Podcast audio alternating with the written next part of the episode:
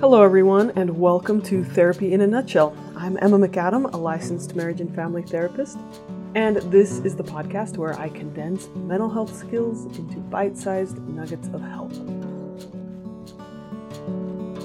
You know what's funny about our mind? It lies to us all the time. Our mind loves to convince us that circumstances are the cause of our emotions. So, for example, you may think, I'm sad because I didn't get the job. But here's the thing it's not the outside circumstances that make us sad or anxious, it's how we interpret them, it's how we think about them. If I don't get the job, I might actually be feeling sad because I'm thinking, oh, I'm such a failure, uh, instead of thinking, I don't have the qualifications. Or I might be sad because I'm thinking, this career will never work out, instead of thinking, I need to change my approach in the next interview. Or you might be sad because you're thinking, nothing good ever happens to me, instead of, I'll try again soon. When we get stuck in thought patterns that are distorted or untrue or unhelpful, this can contribute to depression, anxiety, and other mental illness. And distorted thinking makes us less successful in both our professional and our personal lives.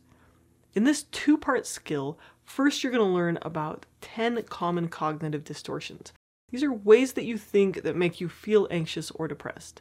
Then in part two, you're going to learn what you can do about these cognitive distortions by changing how you think so you can change how you feel. Cognitive distortions are ways that our mind convinces us of something that isn't actually true, but it feels true. Your thoughts twist reality and you start to feel like you're bad or broken or deficient.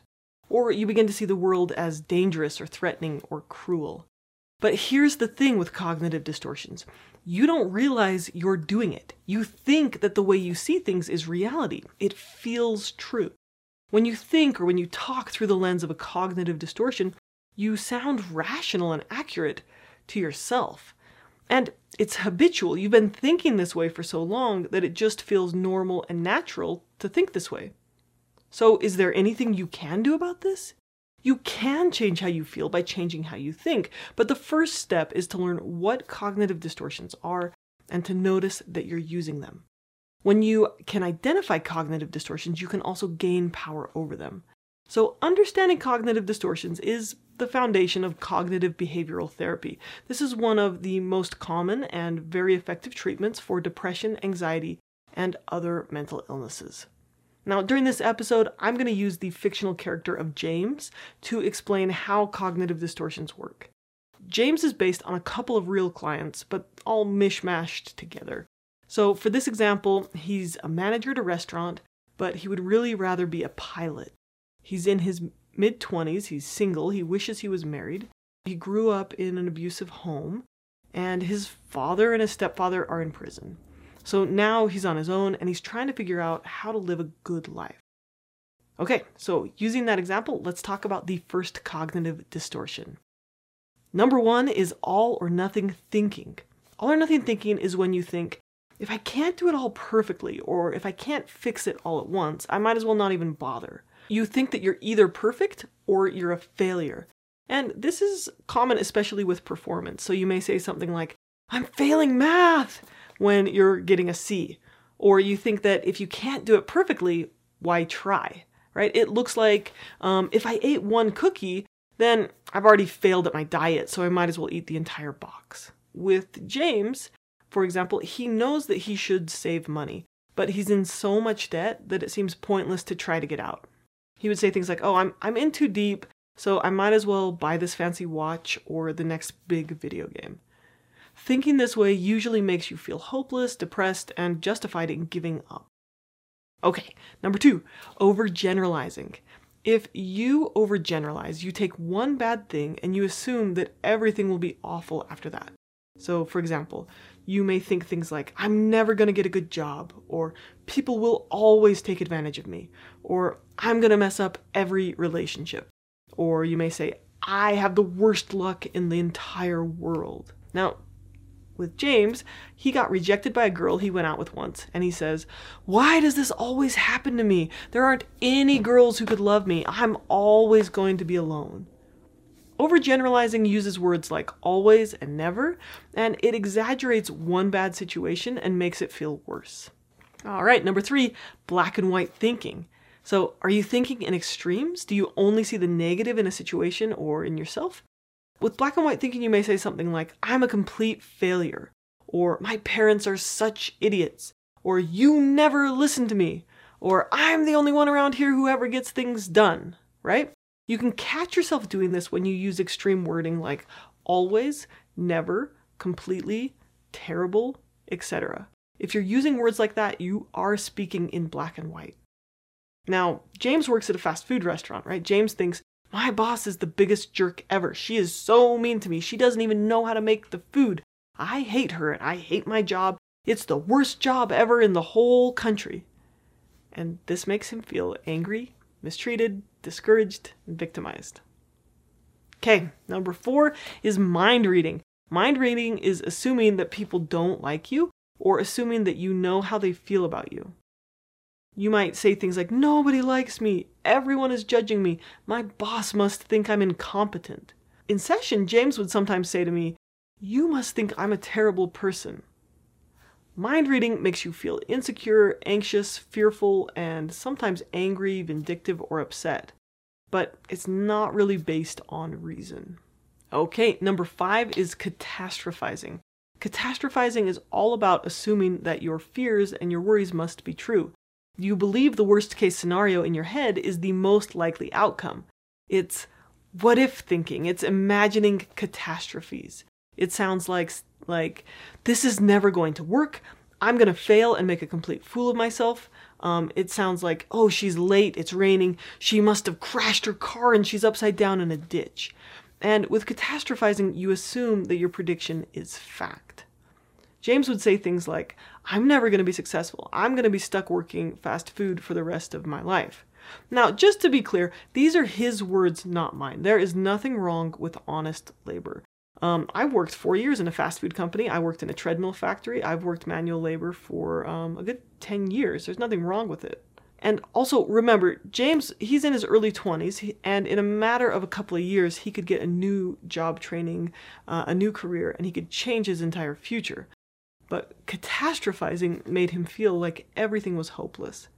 Catastrophizing makes you feel fearful, anxious, hopeless, and it prevents real helpful action.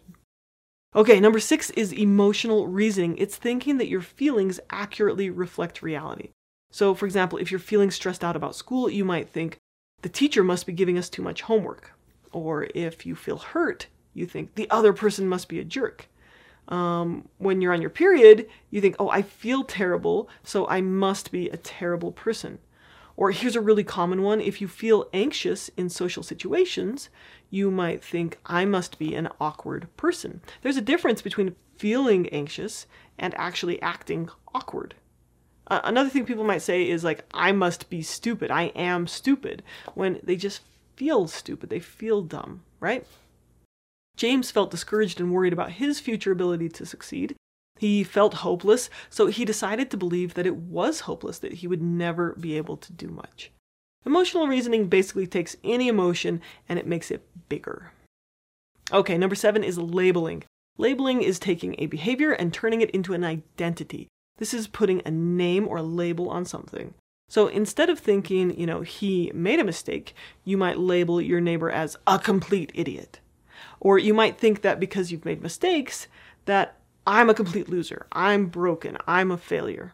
Or you might label others, right? He's a complete jerk, she's a monster, etc. Or if a kid makes a bad choice, you might say, oh, they're a bad kid, etc.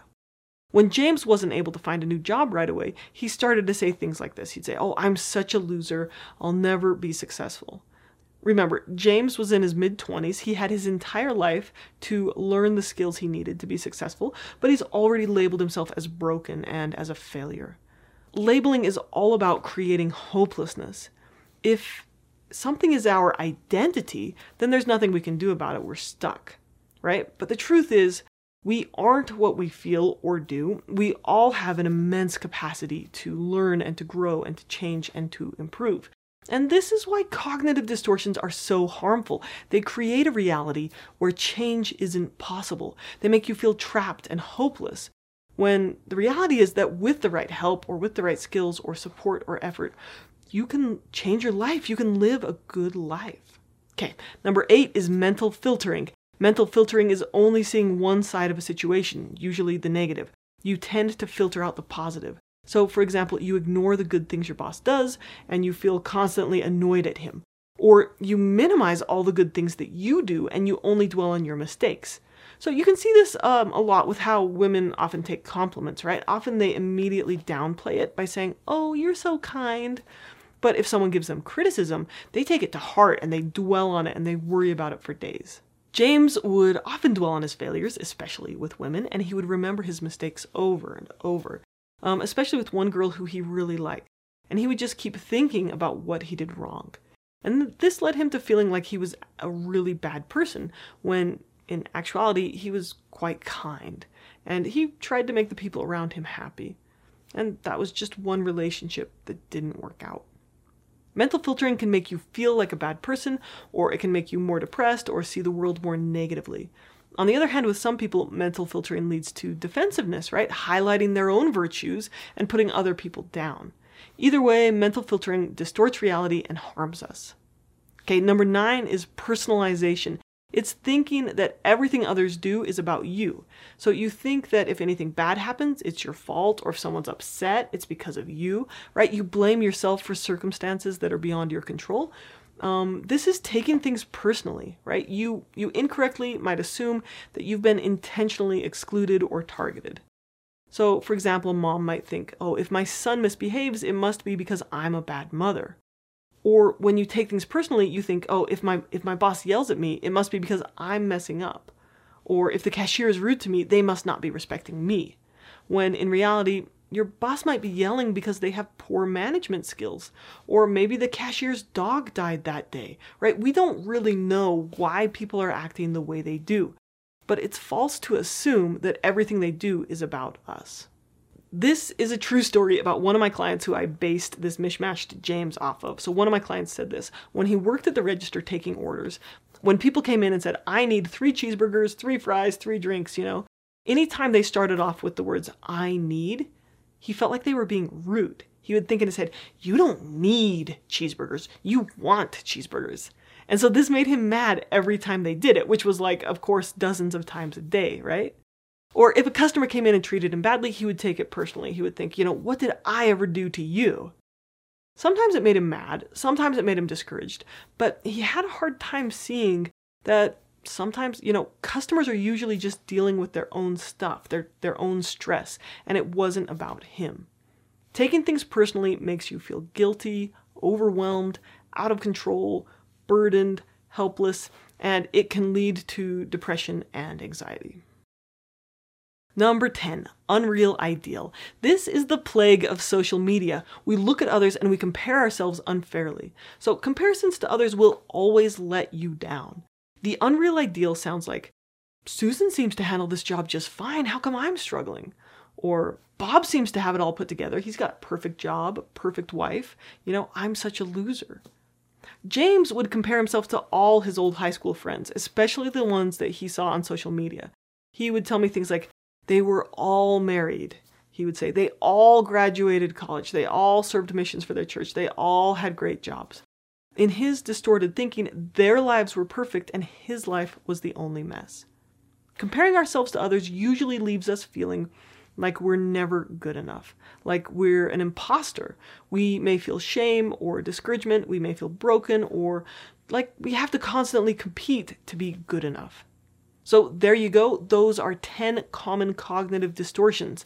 Did you recognize any of them in your own life?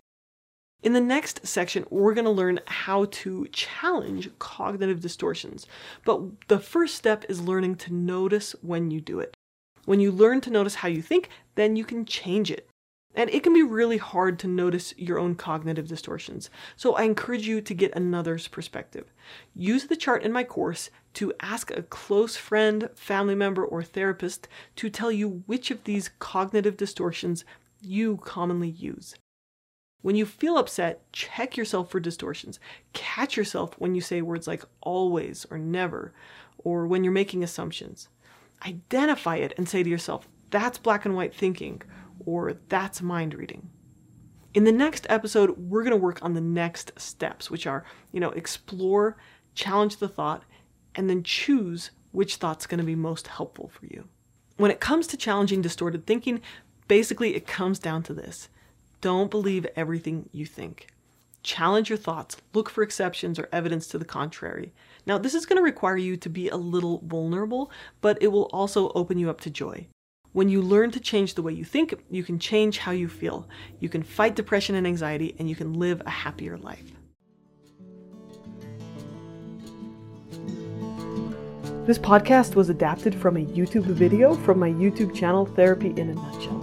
So if you'd like to see more of my videos, check that out and go subscribe on YouTube. Also, you can sign up for my newsletter at www.therapynutshell.com. Thank you for listening take care.